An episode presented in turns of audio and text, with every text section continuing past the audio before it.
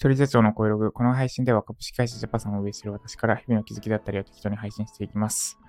今日のテーマは、で、今日が今年最後の配信になるかもです。もしかしたら明日やるかもしれないですけど、です。で今日のテーマは、特別な日に特別なことをしても何も変わらないです。特別な日に特別なことをしても何も変わらない。言い方変えると、年末年始じゃ差はつかないです。で、多分多くの方が、えー、平日土日休みの方は、今日ぐらいからお盆休み？そうない、お盆休みであってるか。あ、お盆休みじゃない。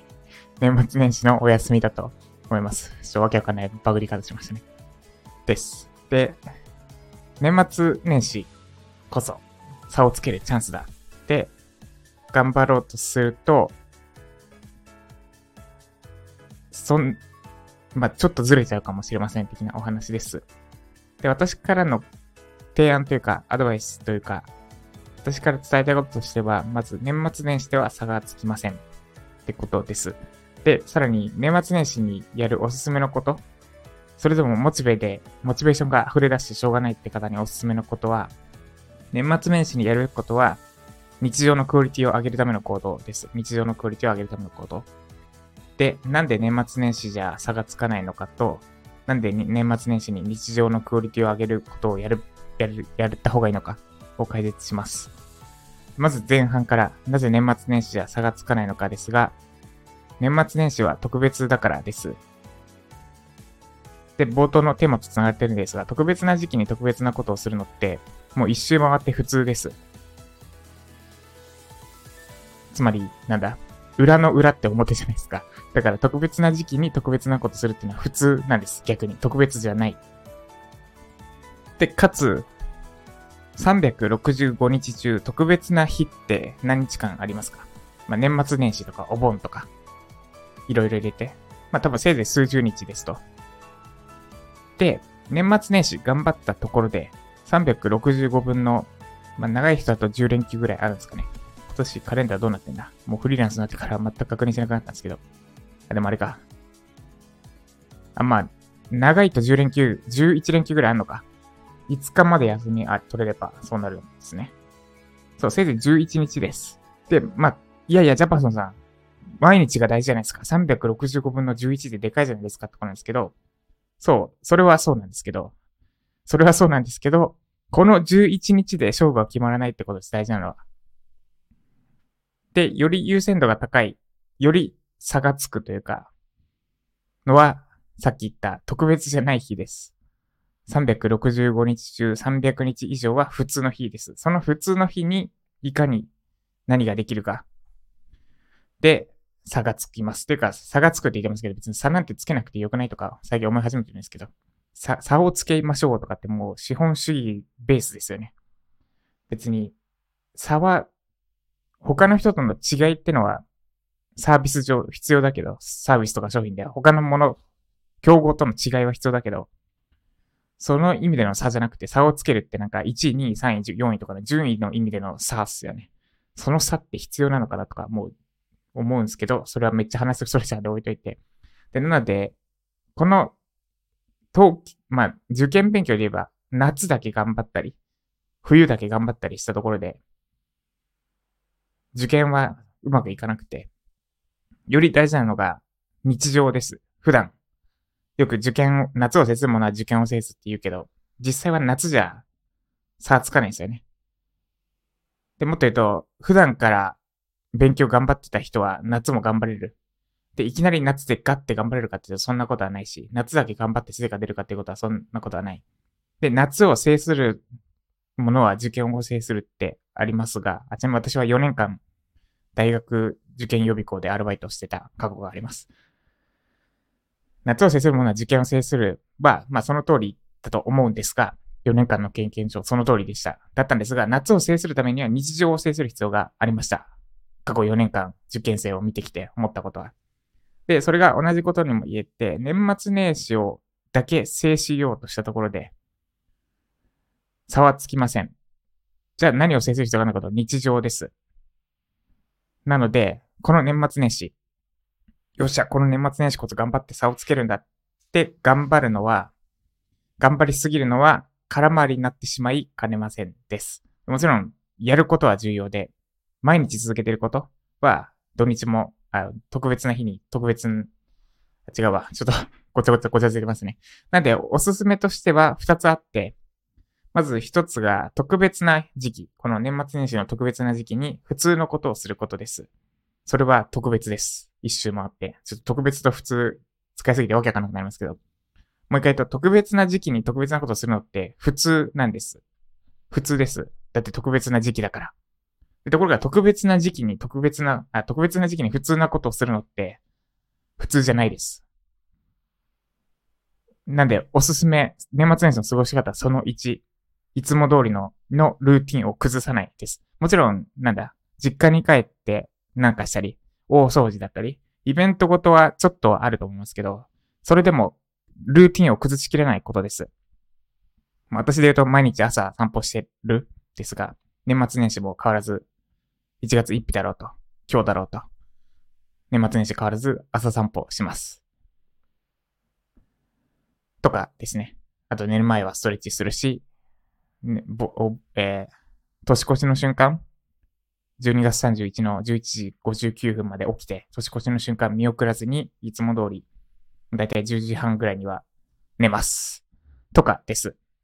で、ルーティンを崩しきらないこと。なるべくルーティン、いつも通り過ごすこと。これが過ごし方のおすすめ。その1。で、その2が最初に言った、日常のクオリティを上げる行動をすることです。で、つまり365日中300日以上日常ですと。で、この300日のクオリティを上がるような行動をすることです。ウェブライターで言えば、案件をこなすんじゃなくて、まあそれも日常って言ってしまったら、まあ確かにそうなんですけど、案件をこなすよりも、本とかを読んでインプットするとかです。で、本読んでインプットしたら、日常のクオリティ上がりますよね。普段書いている記事のクオリティが上がる。で、私で言うと、料理本を読むとかです。料理は仕事とはちょっと関係なくなっちゃいますけど、料理本を読む、読んで、で、毎日夜ご飯作ってるんですが、その夜ご飯のクオリティが上がったり、あるいはより効率的により美味しい料理が作れるようになれば、その分仕事の時間が浮く。とかとか、あとは、整理整頓の本とかもおすすめですね。その整理整頓の仕方を学ぶ。つまり、年末年始、その日常のクオリティを上げるためには、具体的な行動というよりは、how to のインプットになります。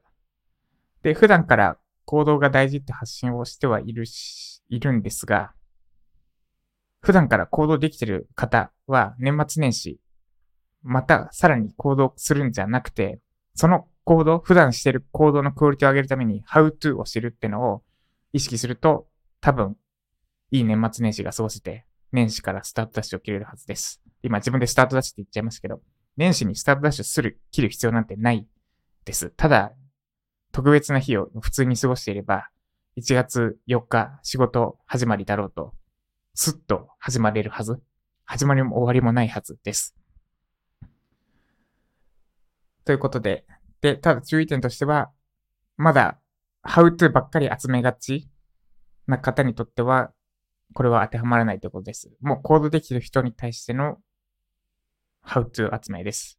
で、なんでこんな配信をしたのかというと、私自身に言い聞かせるためですね。ちょっと本当に体調めっちゃ崩れてて、で、なんだ、もう嫌なことばっかり思い出すんですよ。あ、あ、なんかちっちゃい頃家の近所の会社かな？ちっちゃい、ちっちゃい会社とか言っちゃいけない。会社の駐車場で遊んでたらめちゃくちゃぶち切れられたなとか、あんな、多分、4歳、5歳ぐらいの時なんですけど、もうめっちゃ剣幕書いて、最初からぶち切れられましたよ。とかですね。あ、すみません。嫌な話すみません。とか、謎の嫌なことをめっちゃ思い出すんで、ちょっと、なんかおかしいんだと思います、やっぱり。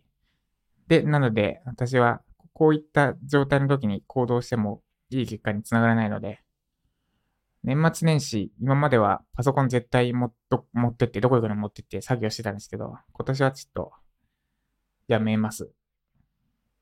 ゆっくり過ごすとは違うけど、まあちょっといろいろ、体調を整える最優先で、なんだ、実家の料理とか、家事の手伝いとか、そういうのを中心にやろうかと思います。です。ということで、特別な日に特別なことをしても何も変わらないでした。ではコメント返しです。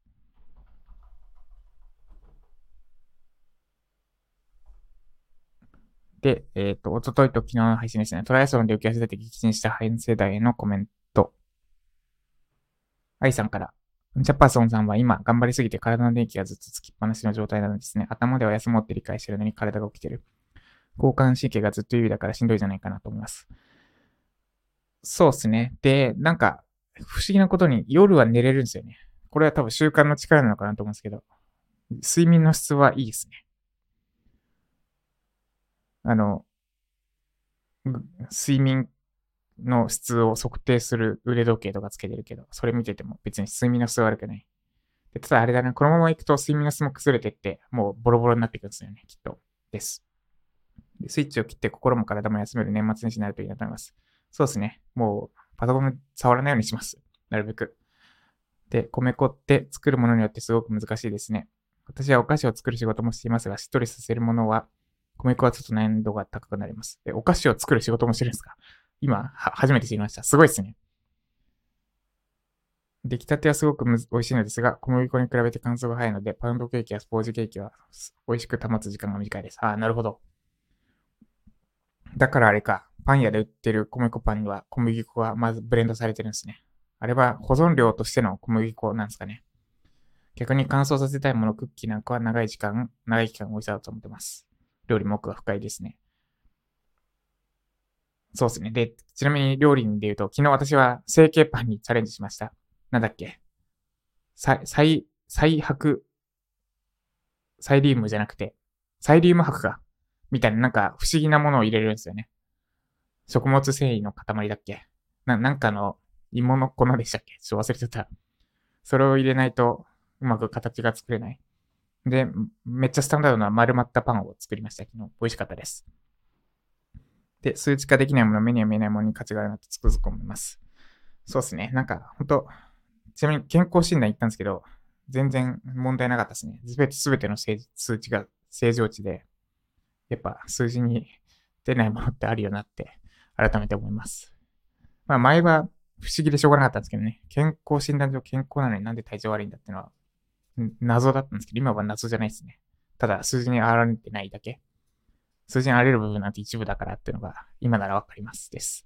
で、もう一個、現実を受け入れるバイジャパコへのコメントです。で、あれですね、えっと、多分明日、明後日、1月1日ら辺は、再放送で行こうかと思います。ちょっと過去のラジオから適当にピックアップして流れるようにする。で、私自身は配信はしないです。別に1月1日だからこれを配信しようがないからですね。今日の話とつながりますけど、です。で、愛さんからですね、ありがとうございます、愛さん。いつも。で、ジャパコさん、かわいい声ですね。ジャパリンなんていかがでしょうこれめっちゃいいですね、ジャパリン。しかもジャパソンと、うん、一文字違いだから、もうこれ採用っすね。ジャパリンでいきます。また登場シーンがあるかわかんないですけど。流行りの女の子の名前ってどんなの？あ、この、ちなみに可愛い声。あ、やべえ。あ、入ってるか。これ、ひまり、ひまりって、 VOICEVOX のひまりちゃんっていう声ですね。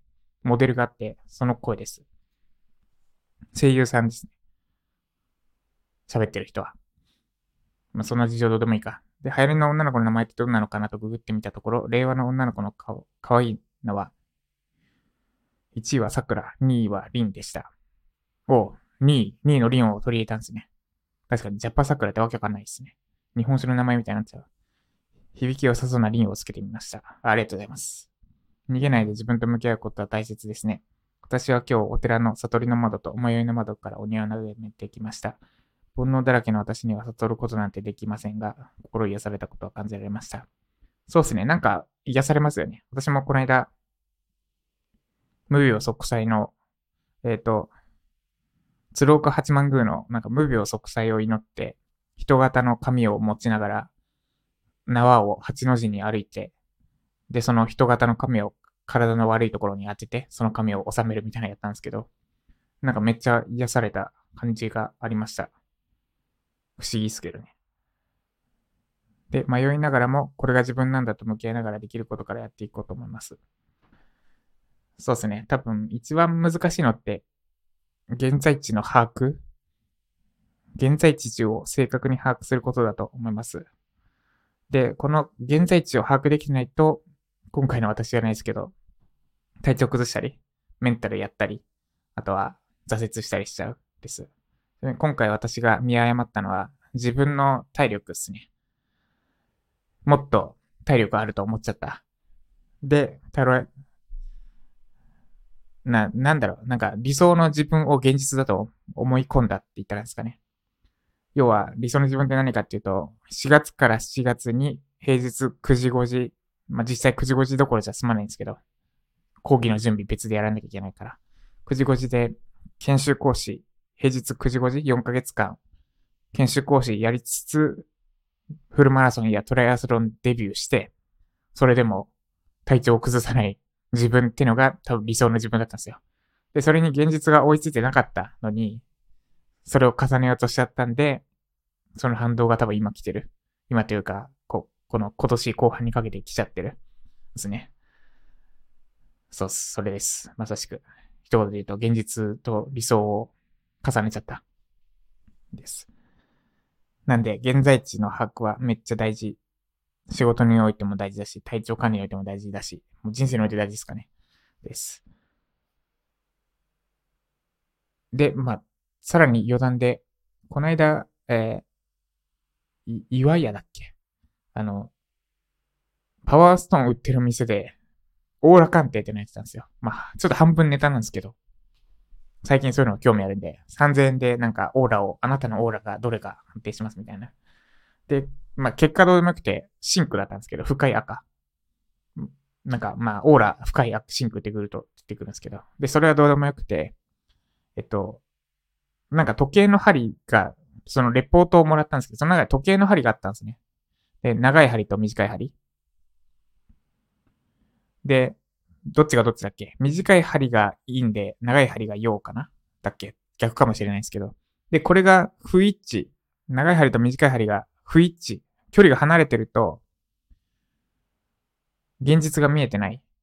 あ思いと現実が離れてるみたいな状態らしいです。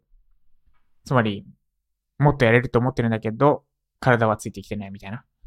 みたいらしいんですよ。離れてると。で、近づけば近づくほど、思考と体が一致してる状態。で、この間私、超絶体調不良だったんですけど、ぴったりだったんですよ。つまり、もう長い針しか見えない状態。もう、一個もずれてない状態。あれは、1分ずれてたらちょっと違うのかな。分、分単位とかじゃないか。ぴったりずれてて、ちょっとそれを見て、泣きそうになりましたね。ただのレポートなのに。はい。俺は現実見えてるわって。なんかそ、そのレポートで安心するのは違うんですけど。なんか、そ、そこが一番グッときました。そのレポートの中で。です。まあ、どこまで信憑されるかはわからないですけどね。しかも、オーラっていう、なんか数値化できないものを、数値では、数値化できないものをレポート化するために、機械を使ったんですよね。パソコンがあって、その横に手を置く機械があって。で、あ、これを機械で測るんだってなって、めっちゃうさ、一気にうさんくさくなったのはまあ置いといてです。あの機械めっちゃ高いんから、あれで安かっ、5000円とか安かったら、もう全然信憑で信頼できないですね。です。ということで、多分、もしかしたら今日が最後になるかもしれないので、はい、また、来年もいつも通り頑張っていきましょう。年末年始気合を入れすぎずに。普段通り、普段通り、やれることは普段通りやること。そして普段のクオリティを上げるような行動を、あまり余ったモチベーションを捧げることです。では、今日も頑張っていきましょう。以上、ジャパさんでした。